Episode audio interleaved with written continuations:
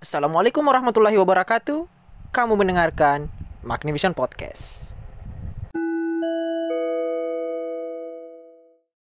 Oke, kembali lagi kamu mendengarkan Magnivision Podcast uh, Podwise.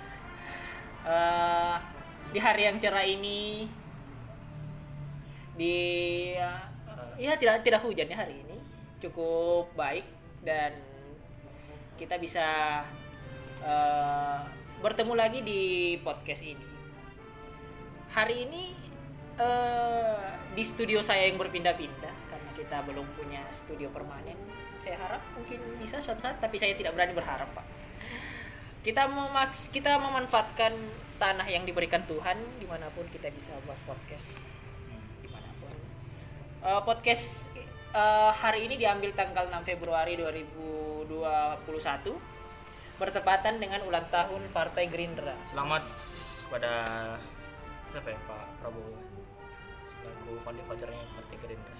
Salam sama siapa? Keluarga. Sama keluarga. Keluarga Partai Gerindra. Pak Prabowo. Bukan keluarga Pak Prabowo. Keluarganya Pak Prabowo aja. Keluarga Partai Gerindra. terlalu menjurus kayak Iya, salam, salam. Oh, Semoga- astagfirullahaladzim. Eh, sama anaknya Pak Prabowo Mas Didi. Kalau tidak salah namanya. Namanya itu kepada ini. Yang jelas kita ini kebahagiaan Gerindra, kebahagiaan Pak Prabowo. Cita-cita Pak Prabowo, cita-cita Gerindra. Tidak dong. Ah, begini, apa cita-cita rakyat adalah cita-cita Gerindra. Rakyat. Walaupun suara Golkar, suara eh, Anda Golkar atau Gerindra? kita rakyat. Oh, rakyat. Oke, semoga Partai Gerindra yang tahun yang periode ini masuk ini ya, masuk pemerintah ya, masuk pemerintah. Hmm. Eh, bisa eh, semakin membela kepentingan rakyat dengan menjaga eh, menteri-menterinya, Pak. Hmm. Karena ini sudah menteri ultimate Pak yang masuk, Pak. Contoh di podcast Deddy Kobuser juga bilang kalau kalau Pak Sandiaga Uno yang korupsi ini berarti menteri yang lain korupsi semua. kita saya yakin Pak Sandi berintegritas ya bisa memajukan pariwisata dan ekonomi kreatif. Kita berharap yang terbaik untuk Partai Gerindra di umurnya yang sudah berpengalaman. Ya seperti cita-cita semua parpol menang pemilu 2024, tapi saya yakin Partai PDI Perjuangan tidak akan membiarkan itu dengan mudah. Tapi kan lebih bisa berkoalisi. Bisa berkoalisi? Eh iya bisa jadi. Oke, untuk episode kali ini kami tidak akan langsung masuk ke tema walaupun Anda sudah baca judulnya. Kita akan membacakan berita-berita yang Bentar. Perkenalan diri dulu. Oh, astagfirullahaladzim. Saya Terlalu lupa. Semangat. Saya lupa hari ini oh ya. Hari ini eh, saya ditemani oleh eh, dua teman saya, kali ini Muhammad Ihsan dan Fajar kembali. Hmm. Halo. Kita Iya. sapa-sapa Iksan dulu. Iya. Eh, Ihsan ini sudah temani saya bahas open relation dulu. Ya, so- Dan open relation ini ditentang sama Fajar. Anda kenapa tidak suka open relation? Kenapa langsung dibahas di sini? ya, ini saya saya enggak sepakat lah. Ada beberapa nilai-nilai yang menurutku itu enggak enggak apa? Tetapi orang kalau melakukan itu boleh kan? Apa? Orang melakukan itu boleh. Selama dia tidak seagama dengan saya, saya tidak apa. Anda ini begini. Sekarang ini ada tiga macam golongan, Cak. Eh, golongan dalam membedakan agama. Ada, ada misalnya ini Islam progresif, Hmm. Islam konservatif, dan ada. Islam administratif. Oh ya karena ininya, karena di mana dia lahir, di dia tinggal ya. Tidak, Islamnya KTP saja. Iya kan berarti dia tinggal. Intinya begitu. Tetapi Anda eh, lebih memilih open relation daripada perselingkuhan kan? Mending open relation. Nah saya apa? Tidak, itu berarti dibiarkan. Itu kalau persin tidak. Open relation itu mem- membiarkan perselingkuhan. Itu kan Open relation itu konsepnya adalah ketika Anda melakukan sesuatu disetujui oleh kedua pasangan. hmm. Di mana perselingkuhan? Perselingkuhan itu ketika Anda melakukan sesuatu Eh, tidak diketahui oleh pasangan Anda. enggak, ini enggak ada bedanya sama-sama dosa. Soalnya jadi mak- makanya saya tidak suka, Pak. Dalam agama tidak boleh seperti itu. Oh, ini, ini, ini so, kalau ada beberapa kalau begitu kembali ke uh, ke argumen awal Hmm. yakni uh, saya setuju apabila tidak seagama dengan saya. Iya, iya. Kalau misalkan di agamanya kayak penyembah ubur-ubur, tidak apa-apa. Kalian Lakukan kerupuk. saja kayak kalian kerupuk. Tidak Salah. Oke, kita eh, oke terserah eh, itu mungkin sedikit penjelas. Maka di episode yang lalu yang sebel yang lalu saya sama Ihsan itu bahas soal open relation. Ya. Kenapa dihubungkan dengan kasusnya Gisel? Karena itu sebenarnya itu bisa menja- men- eh, kita arahkan seperti ini daripada perselingkuhan itu ter, da- apa ada suatu paham di belahan dunia lain yang eh, namanya open relation dan itu yang kita perkenalkan dan itu tidak dan itu lebih baik di walaupun sama-sama buruk menurut Fajar juga Mhm. tapi dibandingkan dengan perselingkuhan eh, menjadi pilihan yang mungkin lebih mendingan. lebih mendingan tapi Walaupun resiko tetap ada. resiko tetap ada oke kita masuk ke berita ke berita-berita kita kan baca berita sebelum masuk Eh, ini berita walaupun mungkin anda terserah anda mau anggap ini tidak penting atau apa penting ini Eh, penting, penting. Tetapi seperti begini, kata PD baik itu eh ketika dia menyatakan cinta ke seseorang, dia bilang terserah Anda mau katakan ini penting atau tidak, setidaknya ini adalah suatu informasi untuk menambah pengetahuan. Iya, iya. mau Anda terima saya atau tidak, kata PD baik seperti itu. Oke, pertama dimulai di travel.detik.com. Ini tentang eh ikan belida lopis Jawa dinyatakan punah.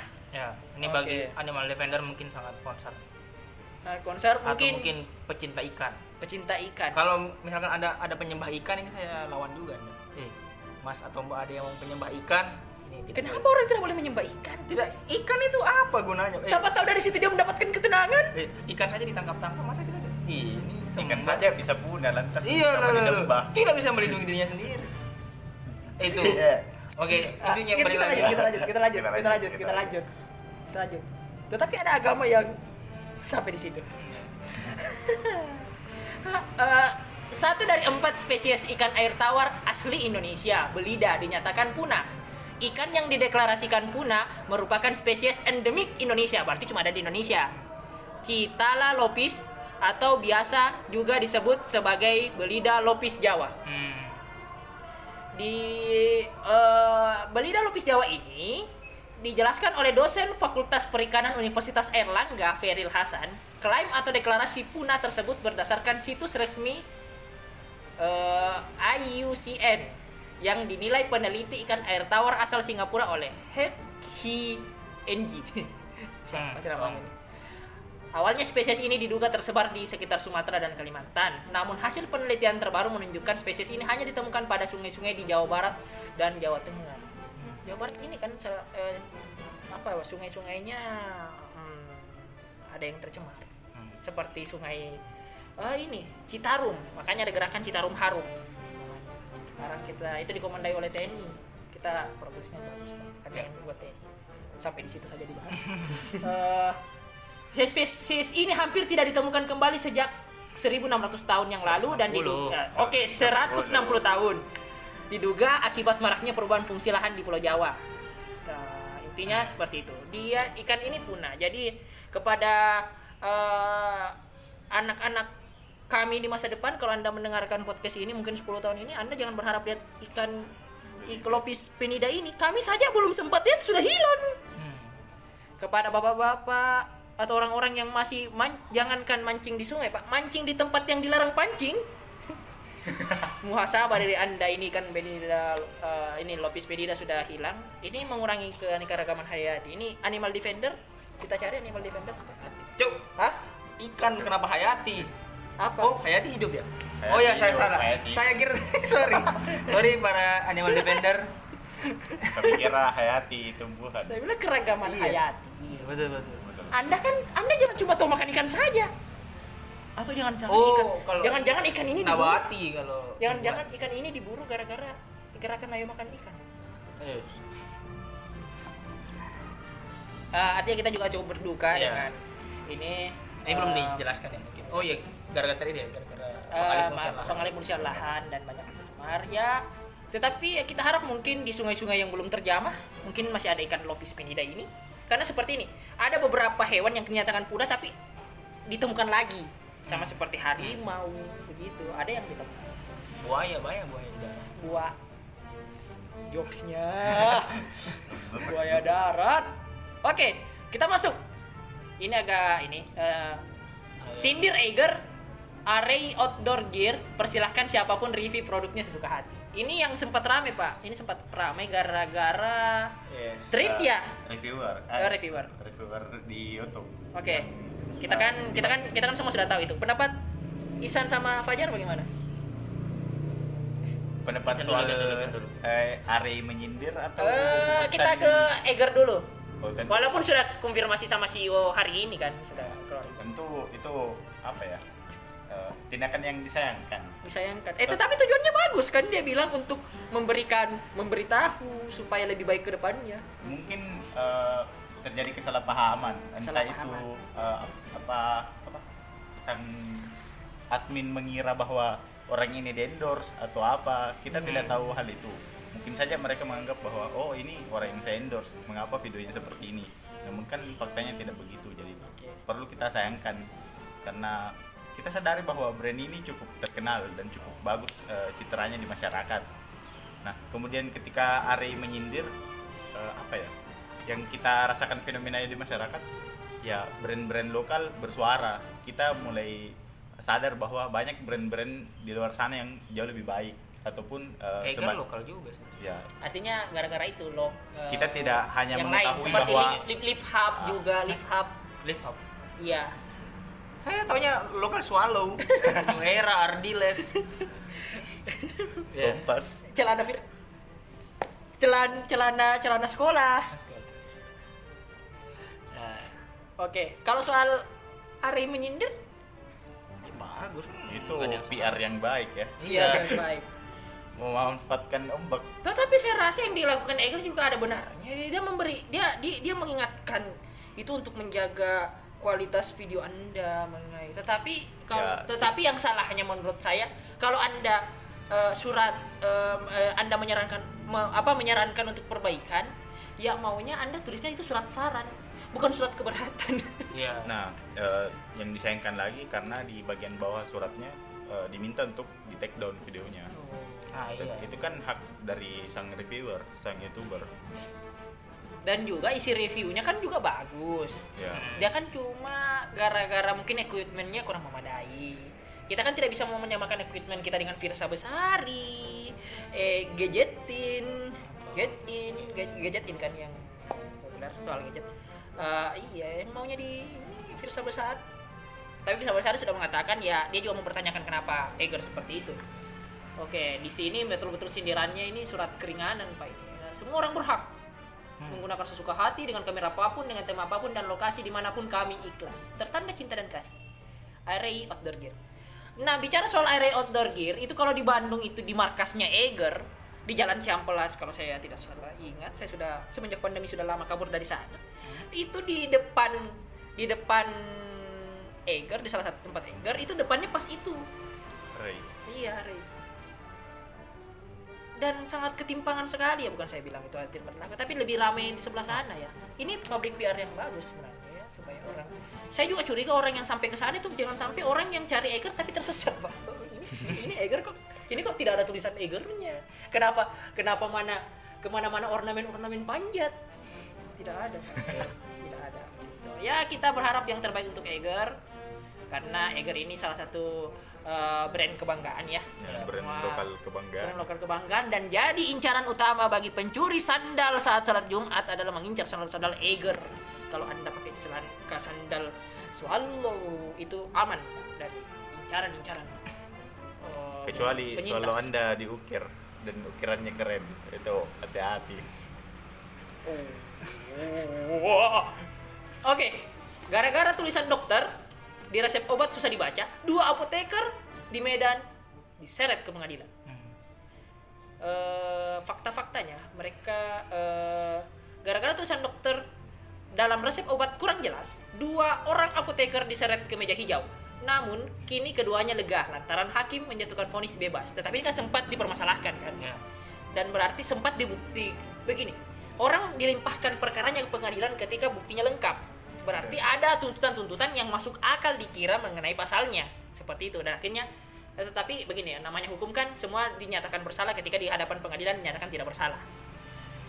Oke keduanya seorang apoteker pastinya Okta Rina Sari dan Sukma Rizky Hasibuan ini bukan saudaranya ini yang ini pemilik Abu mungkin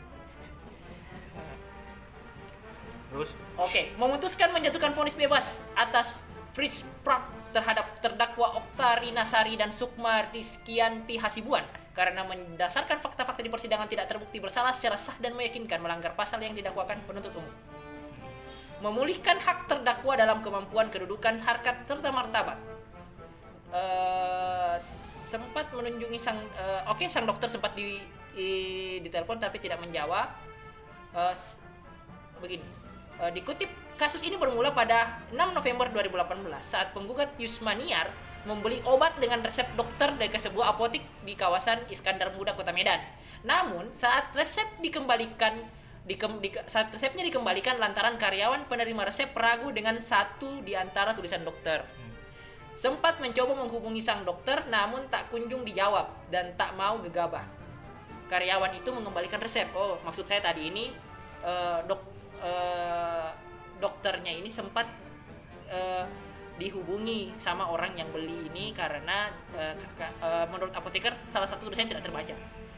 Kemudian 13 Desember, Yusmaniar meminta anaknya untuk membeli obat dengan menggunakan resep tertanggal 6 November tadi ke apotek sebelumnya. Saat yang menerima resep dan mem- saat itu yang menerima resep dan memberikannya memberikannya obat adalah Endang Batubara.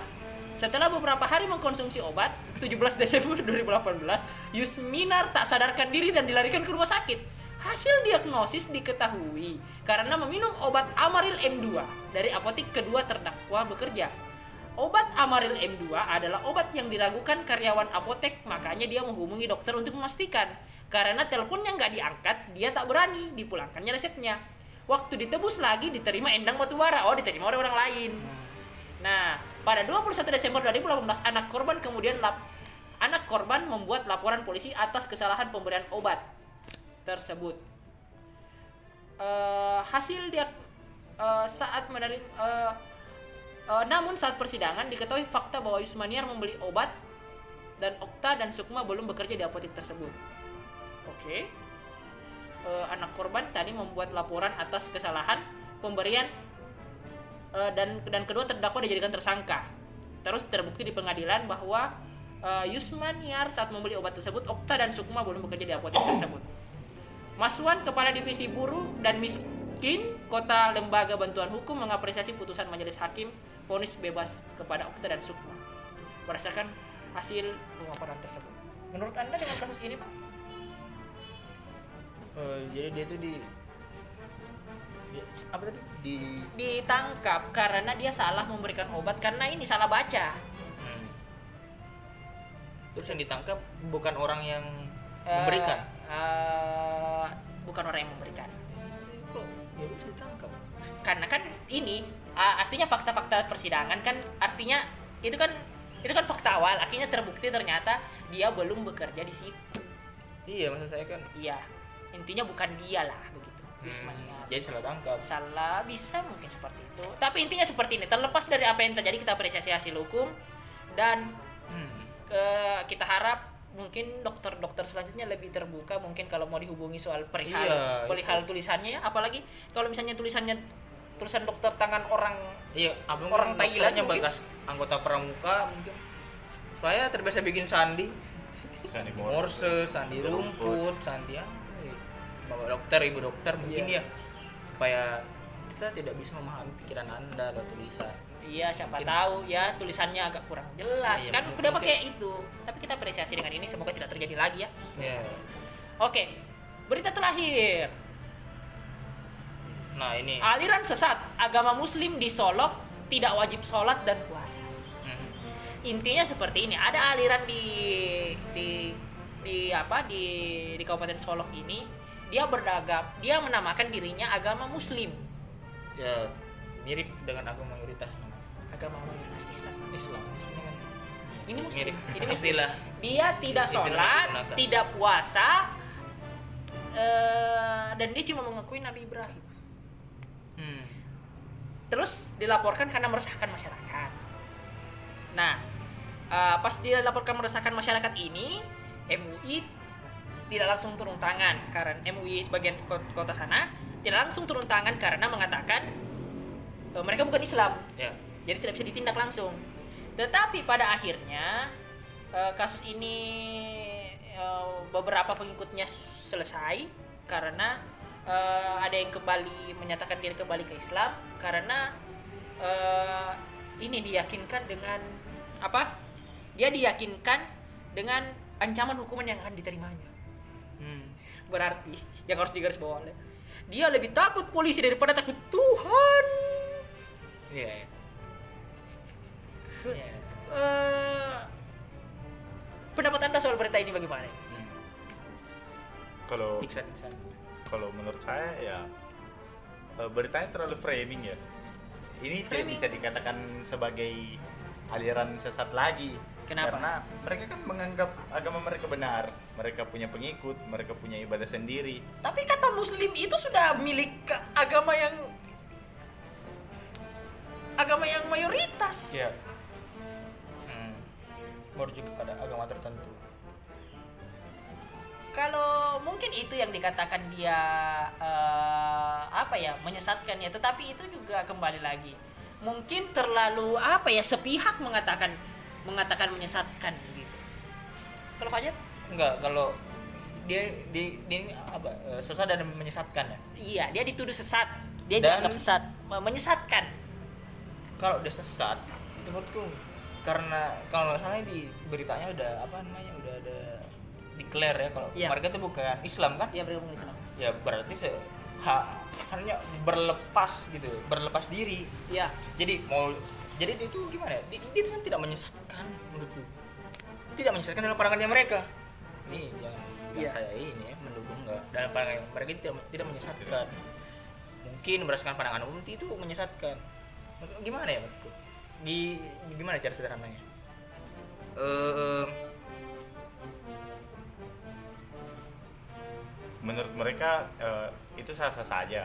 Namun karena dianggap mirip hmm, dengan salah satu agama, ya, dia dianggap yang ada, menyesatkan. maka dia dianggap menyesatkan. ini sebenarnya ada orang-orang gabut yang melihat seperti itu. Sebenarnya ini berarti ini kan terblow up gara-gara orang Yang merasa eh, ini terganggu iya malah terganggu. Maksudnya kan mungkin apa? eh, karena semakin banyak pengikutnya. ya itu sebenarnya kalau gimana guys ya? Eh, menurut saya sih juga yang tidak bis yang yang harus disalahkan ya bukan bukan agama agama ininya, tetapi orang yang percaya. Hmm. Orang yang percaya. Ya udah kayak- kalau kalau tau dia sesat ya udah ya jangan dia apa jangan difikirkan gitu. Jadi menurut Anda mereka bagus eh, mereka sah-sah saja dipolisikan.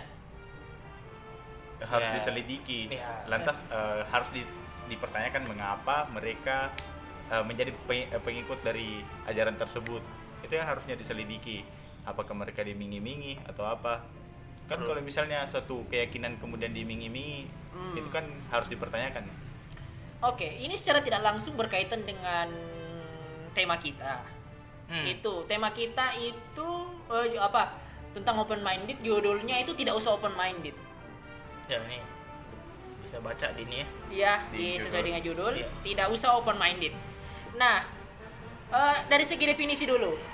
Definisi gampangnya open minded itu apa? dari masing-masing. Ya dari masing-masing. Oke. Dan aku mungkin ya apa ya?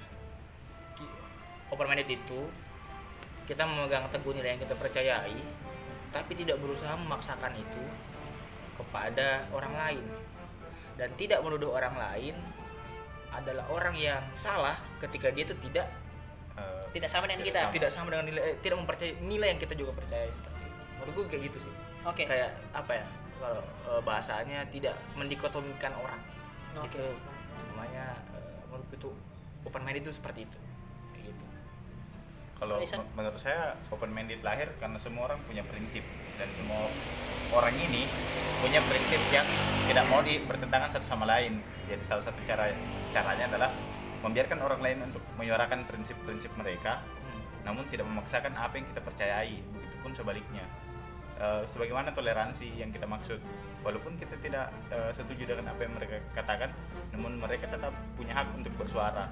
Oh, oke. Tadi dikatakan eh, bahwa open minded ini lahir karena prinsip-prinsip yang dipegang masing-masing, Hmm. prinsip-prinsip yang ada. Nah, eh, berarti open minded ini bagus dong. Terus apa yang an- terus apa yang tidak sesuai dengan open minded sekarang ini? ya kalau menurut orang apa ya berita yang sering saya dengar tentang open minded ya. Karena ada orang yang mengaku open minded memaksakan tadi kan ada prinsip ya. ada nilai dia memaksakan prinsip dan, dan nilainya itu ke orang lain. Orang lain. Ketika orang lain itu menolak oh aku tidak sesuai dengan nilai yang dan prinsip yang anda pahami. Oke berarti anda tidak open minded. Ah, langsung dicap close minded tidak kayak gitu eh, gitu. tidak nah ini mungkin ada beberapa apa ya beberapa contoh contoh berita mungkin siapa nih Mais atau kalau permasalahan yang sebenarnya terjadi adalah eh, ketika istilah open minded itu overuse Oke. hmm hal yang mungkin dianggap tidak mainstream eh, misalnya eh, apa ya mendukung LGBT itu kan belum terlalu mainstream di Indonesia masih Ya. banyak masyarakat yang eh, tidak mendukung hal tersebut Tetapi mendukung LGBT itu masuk dalam ranah open minded atau tidak? eh Mendukung dan membenarkan suatu hal yang berbeda ya menurut saya. tergantung dia itu perspektifnya dari mana. Kalau perspektif apa ya? Kita bisa kalau aku lebih cenderung mengambil perspektif perspektif agama. Kalau LGBT itu nggak bisa di open minded itu tidak bisa di tidak bisa dibawa ke ranah diskusi tentang open minded atau enggak. Itu itu saja salah. Di dalam agama mayoritas kita tidak boleh tidak boleh LGBT itu tidak tidak boleh kalau misalkan yang dari perspektif lain bisa jadi benar jadi benar tapi dari tapi dari dari perspektif agama salah entah mungkin dari Oke, perspektif kalau kita tidak bicara soal agama, Iya. kita kita eh, bukan bu- bukan berarti kita tidak bicara agama. Anda tidak dengar apa yang dibilang agama tidak? Kita misalnya Eh, hak eh, hidup lah hak, yang eh, dasar ya, kita kita bicara soal mereka. Mereka Hmm. boleh hidup, boleh boleh hidup boleh, boleh, boleh. menjalankan apa yang mereka percayai. Hmm. Kalau saya sih setuju Boleh, ya, boleh. setuju dalam hal ini terserah mereka mau menjalankan apa yang ini selama mereka tidak meresahkan orang dan menurut saya dan tidak mempengaruhi dan mengajak serta memaksa orang untuk ikut serta dengan apa yang dia yakini. Tetapi mereka juga tidak boleh antipati misalnya ada orang yang eh, mereka dipak begini, eh, jangan janganlah anda misalnya tidak te- eh, tidak terima orang memberikan masukan kepada anda tapi anda memaksa dipahami orang. Itu dia yang Hmm, salah hmm, menurut hmm, saya hmm. seperti itu. Kalau pendapat anda? Anda tadi yang pertama anda saya curiga anda bawa LGBT kan anda homofobik ini ya? Hei. Homofobik itu apa? Ini mungkin bisa dijelaskan dulu ke pendengar-pendengar yang ada. Isan Isan paham sekali homofobik. Oh saya cuma menggunakan ya. Oh. Tidak terlalu bukan penganut? Untuk dianggap sebagai penganut mungkin belum sampai situ ya. Mungkin bisa di ini bisa dijelaskan itu kayak kira-kira kayak gimana tuh Eh, mungkin Homofobik. eh, kurang lebih ya mungkin teman-teman bisa perbaiki kalau misalnya ada kekeliruan ya homofobik itu suatu kondisi di mana seseorang tidak mendukung atau menganggap bahwa eh, LGBT itu hal yang sesat seperti itu Hmm. walaupun eh, di beberapa negara itu sudah dibiarkan ataupun sudah dilegalkan Hmm. nah homofobik ini eh, banyak terjadi di negara-negara timur Hmm. yang memegang erat kebudayaan mereka tentunya. Jadi kurang lebih uh, homofobik ya ketidakterimaan seseorang terhadap uh, paham LGBT. Hmm, saya itu oke saya saya homofobik lebih itu homofobik enggak kalau dalam konteks tadi saya berikan lisan saya Nah, kalau Homofobik. kalau misalnya dalam konteks uh, open minded LGBT maupun homofobik ya tetap dibenarkan karena itu kan uh, hal yang prinsip yang dipercaya oleh seseorang. ya Oke, eh, tetapi yang salah ini menurut saya ketika eh, mereka di ya, diperangi itu yang salahnya. ya harus diperangi pak Ya, harus Ah, diperangi lah. apa loh eh, oke kita agak berbeda jalur di sini oke Oke, oke jalur, dibedah dikit jalur. Saya masih membela hak mereka untuk hidup ya. Oke. Kalau anda kayaknya nih eh, penganut kata-kata Robert Mugabe ini nih ya. ini ini. Oke, ini mungkin ntar ya, Wes. Oh, Mungkin iya. kita boleh jawab. Mungkin ini bagus ini dibacain. Jadi kita ada suatu apa ya? Dari Ilustrasi. memes ya, memes ilustrasi. yang juga dia dia upload oleh salah satu oleh bintang tamu kita sekarang, saudara Iksan. Orang-orang Indonesia yang katanya open minded itu Tanda kutip. sering membahas tentang apa ya? Eh, Tuhan itu LGBT, agama adalah candu. kalau misalkan ada perempuan yang mem, apa yang mem- apa masakin suami itu patriarki uh, terus bikin apa membahas tentang 2020 masih beragama nah, itu kita mungkin uh, apa ada beberapa apa ya, uh, dan beberapa topik-topik yang lain seperti itu kalau misalkan dalam lingkup seperti ini menurut anda ya menurut anda, ini supaya limitatif uh, bahasan kita tuh dari nanti mungkin baru kita bedah dari perspektif kita masing-masing Iya. Iya, kok kenapa jadi saya aja yang saya jadi hostnya? Ini kayak gitu. eh, Anda semangat sekali membicarakan homofobik, makanya saya ini saya akan kepada Anda tolong Anda yang homo eh, yang homo, ya saya saya saya membiarkan homofobik. Eh, tidak. Kenapa aja homo sama itu LGBT juga dong. Tidak begini, ada a- a- eh, ada yang dia memang secara lahiriah dia meng, Hmm. dia berpenampilan tidak sesuai dengan Iya, iya. gendernya mungkin ya, Iya, iya. atau tidak sesuai dengan eh, dia laki-laki dia tidak sesuai dengan laki-laki. Ya. Tetapi dia tidak mengubah orientasi. Hmm, oke oke itu. Menurutku, ya, menurut saya itu itu tidak apa-apa. Hidup lah menurut saya tidak apa-apa. Nah, oke. Oke. Yang masalah tadi, kok kalau orang-orang Indonesia yang open minded yang sering oh apa yang dia itu nilai open minded ketika dia tuh eh, punya mindset Yang atau berbeda. punya- iya atau suka membahas Ya. tentang Tuhan itu LGBT agama itu adalah candu kalau kayak kayak, kayak tadi kayak eh, dua 2020 masih beragama kalau menurut anda apakah open minded seperti ini adalah open minded yang bisa dibiarkan Um, menurut saya begini, eh, saya itu menolerir orang. Kalau saya pribadi saya, tolong jangan hujat saya. Hmm. Eh, pribadi saya itu saya menolerir orang pada sampai batasan dia agnostisme. Dia Hmm. percaya adanya Tuhan tapi tidak menganut agama. Menurut saya itu sampai di situ. Tapi kalau dia sudah ateis, itu akan saya lawan. Karena dia ini bukan lagi ateis itu cenderung dia sudah tidak mengakui Tuhan, membenci orang yang bertuhan. ya Sementara agnostik teisme ini ibaratnya kita kalau orang menyamakan klub bola ya, saya cuma tidak menyukai klub bola yang sama dengan Anda. Misalnya banyak klub bola, saya suka sepak bola tapi saya tidak punya klub bola tertentu. Tapi Dia- saya suka sepak bola. Dia tetap nonton Dia bola. nggak fanatik. Dia tetap nonton bola tapi tidak fanatik tertentu. Iya, iya. Iya. Yang adanya ini ateis, dia ibaratnya dia tidak suka bola. Tidak punya klub bola tentunya juga ya dan melarang dan melarang orang untuk suka klub bola tersebut. bola. Hmm. Itu Kalau yang agnostik kesannya eh, mereka masih mempertanyakan. masih mempertanyakan dan saya Nah. menurut saya itu dia itu orang yang tersesat. Perlu diberikan pandangan, Iya. bukan diperangi. Kalau saya kembali lagi, kalau saya itu saya sampai di ranahnya dia agnostik teisme. ya, ya. bukan ateis kalau ateis dia eh, ayo kita cari orangnya kan begitu ya, ya. kalau Iksan nah, Untuk permasalahan ateis ya, ya seperti yang dikatakan oleh eh, Kak Wais, eh, benar ya yang ia katakan bahwa eh, batas toleransi kita di sini agnostik. hmm. Eh, untuk ateis yang sampai me- apa, melarang orang untuk beragama, eh, me- apa, menyebarkan propaganda bahwa eh, di mana itu Tuhan, Hmm. Tuhan itu tidak ada, itu mungkin tidak terlalu eh tidak bisa diterima lagi ya, karena itu kan eh, menyangkut apa yang orang lain percaya. iya. Dia menyinggung apa sudah yang ofensif. orang ya ofensif ofensif dan tentu ini akan melahirkan suatu keributan di eh, di kemudian hari. Hmm. entah itu orang lain tersinggung atau mereka beranggapan bahwa saya yang paling benar kemudian melakukan hal semena-mena. Karena kan mereka tidak dalam suatu pengawasan berbeda dengan mungkin teman-teman yang beragama. Ya yang merasa bahwa oh saya diawasi. Sedangkan mereka kan tidak. Jadi mereka bisa saja bertindak seenaknya Hmm. karena merasa tidak ada hukuman di, di hari akhir misalnya. Sedangkan eh, jikalau eh, dia eh, agnostik mereka masih mempertanyakan dan besar peluang mereka untuk memeluk agama ataupun eh, tetap percaya kepada Tuhan.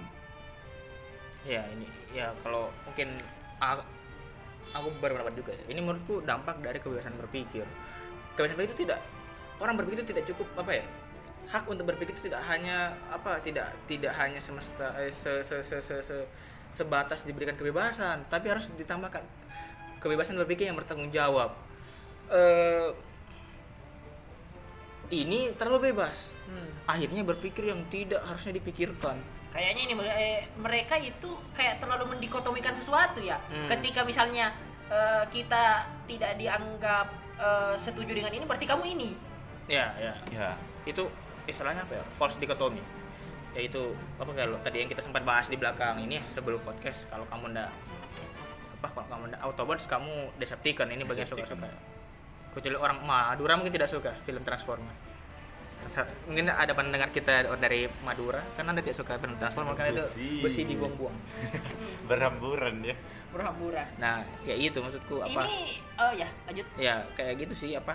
Eh, eh, terlalu bebas berpikir sehingga eh dia itu eh ber, apa ya berpandangan kalau ketika dia berpikir terus diberi koridor itu adalah pembatasan. Nah ini kan ini kan sudah sudah sudah sudah sudah sudah terlalu melebar ke mana-mana.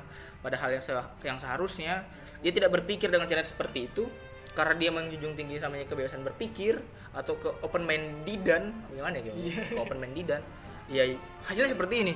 Oh dia mau pertanyaan Tuhan itu apa dia itu membuat statement atau berani untuk membuat statement Tuhan itu LGBT agama adalah candu 2020 masih beragama ini kan sebenarnya tidak perlu dipikirkan menurutku Ya, apa ya tidak perlu muncul seperti ini ya atau tidak pantas mungkin muncul seperti ini Eh, kayak ini. kayak kayak gitu sih kalau aku Oh ya, ini juga menyangkut ke ini open minded juga itu mencakup eh, apa eh, yang yang diperdebatkan juga misalnya eh, semua agama eh, Hmm, hmm, hmm. benar, Ya. semua agama benar.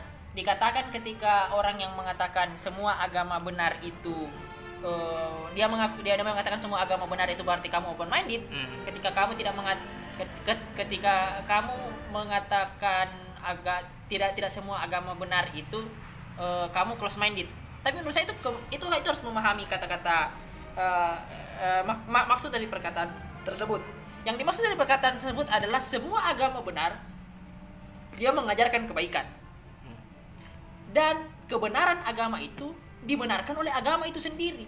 Tidak bisa misalnya seperti oke eh, dari hal-hal yang prinsip seperti kalau misalnya Islam itu tauhid.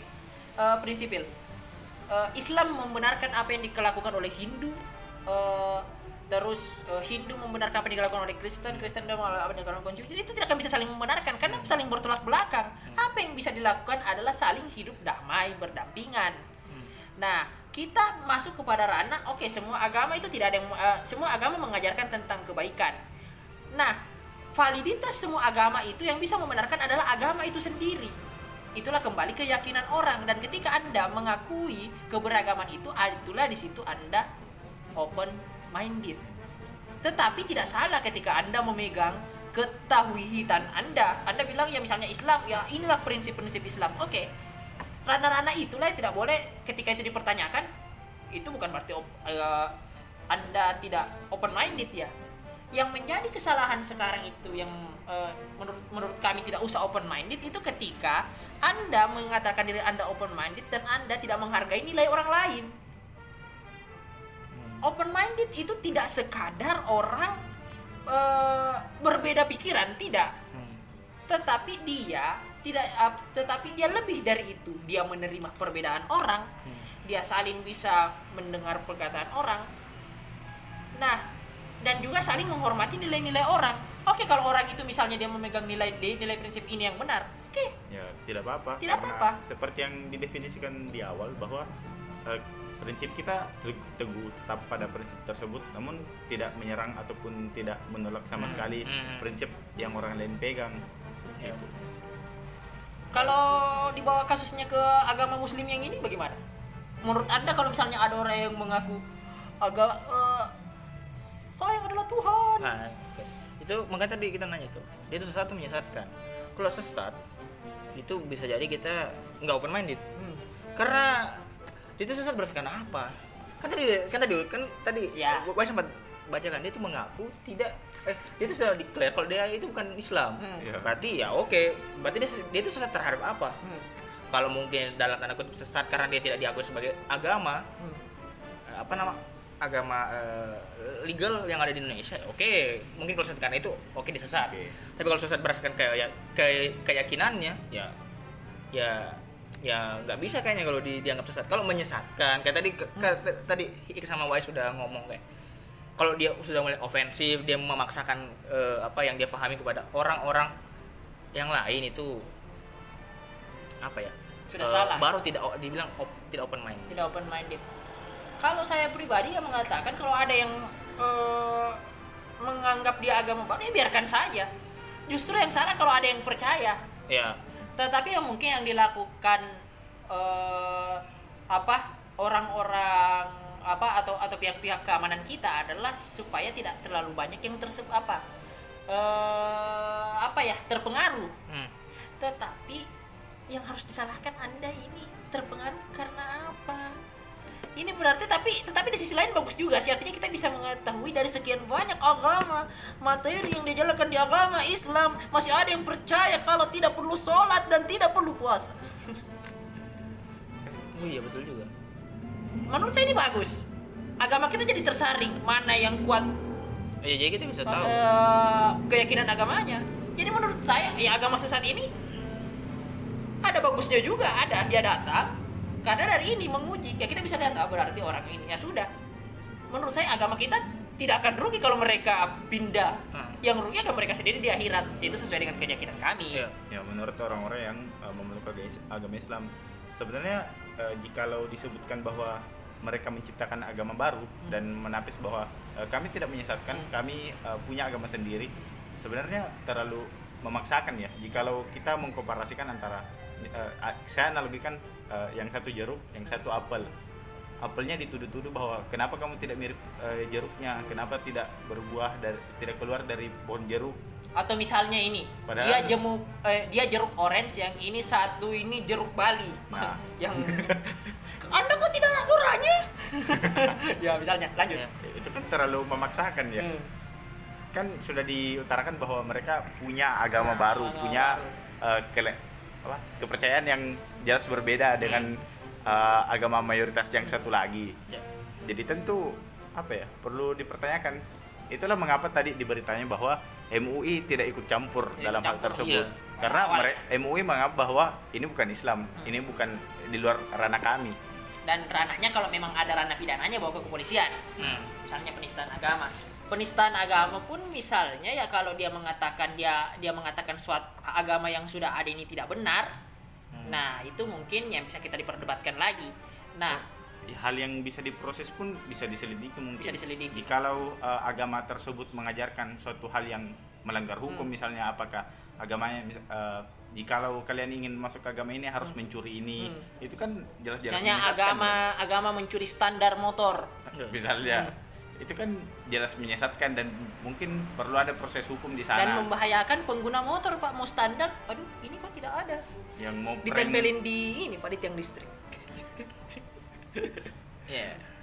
Oke, eh, contohnya seperti itu. Nah, eh, untuk kesimpulan, ya bisa kita kasih kesimpulan ini.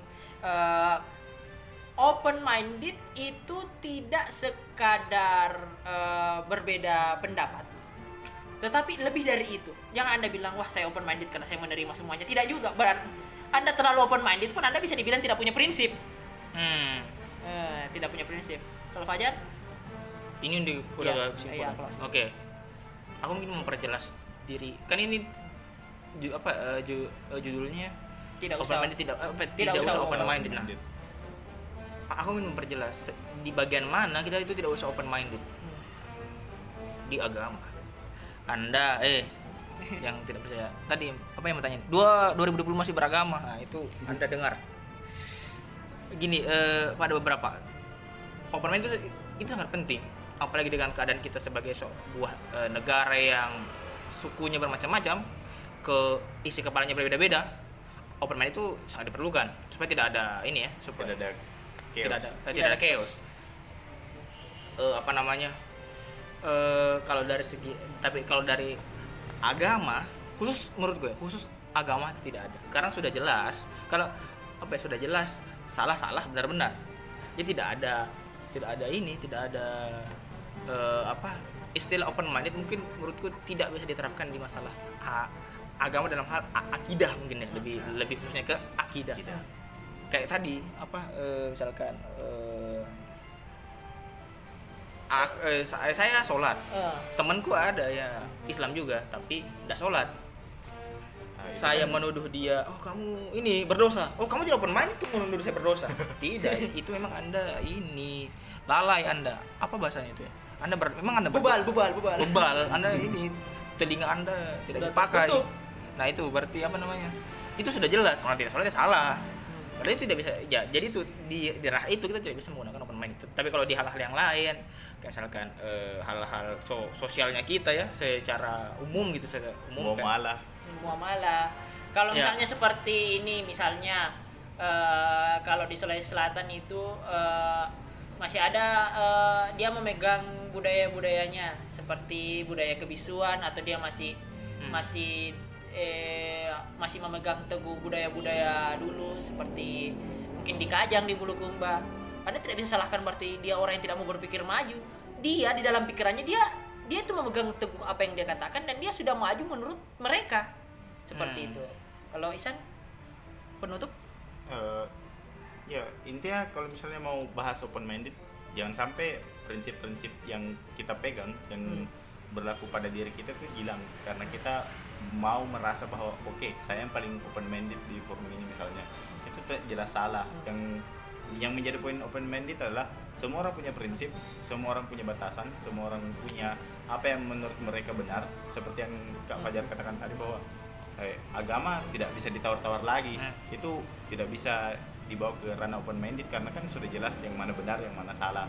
Nah untuk eh, sedangkan mungkin ke arah muamalah itu lebih bisa ditoleransi dalam hal open minded Eh, begitupun sebaliknya bagaimana cara kita untuk menanggapi eh, orang lain? Apakah eh, apakah ofensif terhadap prinsipnya? Oh tentu tidak. Kita justru menghargai apa yang mereka percayai. Oh, eh, intinya kami mau sampaikan dan dengan kasus yang tadi, eh, terutama dengan eh, apa, eh, terutama dengan misalnya eh, ini eh, agama Muslim, namanya lucu agama Muslim. Eh, agama Muslim ini menurut saya eh, eh, kalau dia tidak melakukan hal-hal yang pidana ya, ya tidak usah ditangkap ya biarkan saja. Itu kan mungkin keyakinan mereka ya. Hmm. Tapi kalau mereka sudah mulai meresahkan, eh, misalnya memaksa orang masuk agama mereka, tapi kalau misalnya orang eh, tertarik dengan apa yang dia katakan, ya berarti orang itu yang bodoh.